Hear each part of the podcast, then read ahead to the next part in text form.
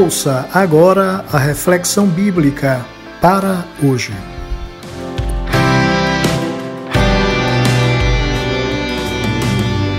Olá, nosso abraço hoje vai para Rísia, em Natal, no Rio Grande do Norte, também para o casal Arthur e Luciana, em Conceição do Coité, na Bahia, e para meu grande amigo, meu querido amigo Weiner, no Rio de Janeiro. E para hoje, passemos para o outro lado. E naquele dia, sendo já tarde, disse-lhe Jesus, passemos para o outro lado. Marcos capítulo 4, verso 35. Estamos diante de um novo ano, e com ele muitas dúvidas e inseguranças. Este é um tempo propício para refletirmos na necessidade de passarmos para o outro lado do tempo e encararmos o novo ano com todos os desafios que ele traz. A ordem de Jesus foi clara. Ao entrar no barco, o Senhor disse aos discípulos, passemos para o outro lado, e os discípulos prontamente obedeceram. A obediência é um ato de coragem. Quando o Senhor escolheu Josué para dar prosseguimento ao trabalho de Moisés, assim o Senhor lhe disse, não te mandei eu? Esforça-te e tem bom ânimo, não temas nem te espantes, porque o Senhor teu Deus é contigo, por onde quer que andares. Josué capítulo 1, verso 9. Encare o novo ano com coragem, mas lembre-se que você não está sozinho na travessia. O evangelista Marcos faz questão de frisar que havia também com ele outros barquinhos, no versículo 36 do capítulo 4. Solidão não é boa companhia. Como canta o poeta pernambucano, a solidão é fera, a solidão devora, é amiga das horas, prima irmã do tempo, que faz nossos relógios caminharem lentos, causando descompasso no meu coração. Por sua vez, relacionamentos saudáveis são fonte de saúde e vigor espiritual e emocional. É num ambiente de comunhão que a bênção e a vida duram para sempre, conforme o Salmo 133. Esta bênção da vida pode ser experimentada quando você nutre relacionamentos saudáveis com as pessoas.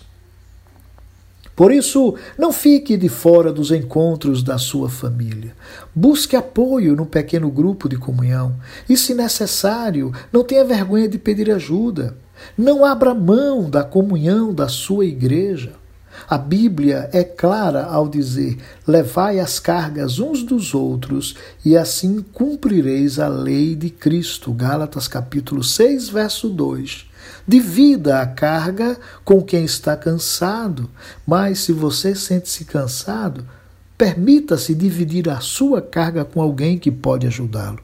Lembremos que, quando estamos juntos, a travessia fica mais fácil. E como diz o antigo ditado africano, se você quiser ir mais rápido, vá sozinho. Mas se você quiser ir mais longe, vá em grupo. E o mais importante, não tire os olhos de Jesus.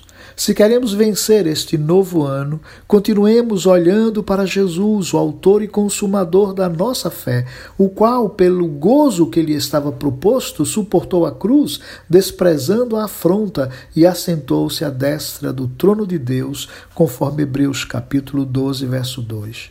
Quando olhamos para Jesus, vemos a face do próprio Deus, porque nele habita corporalmente toda a plenitude da divindade, conforme Colossenses capítulo 12, verso 9.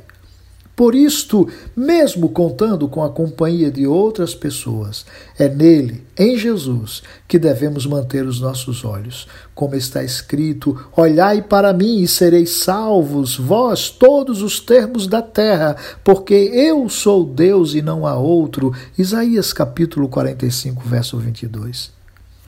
Vamos juntos passar para o outro lado do tempo, o outro lado da cena, para vivermos outras cenas nesse novo tempo que recebemos de Deus. Feliz Ano Novo para você. Deus o abençoe. Eu sou o pastor Elio Rodrigues e tenho o prazer de fazer chegar até você de segunda a sexta-feira esta reflexão bíblica e sugiro que você compartilhe com quem precisa ouvir esta porção da palavra de Deus.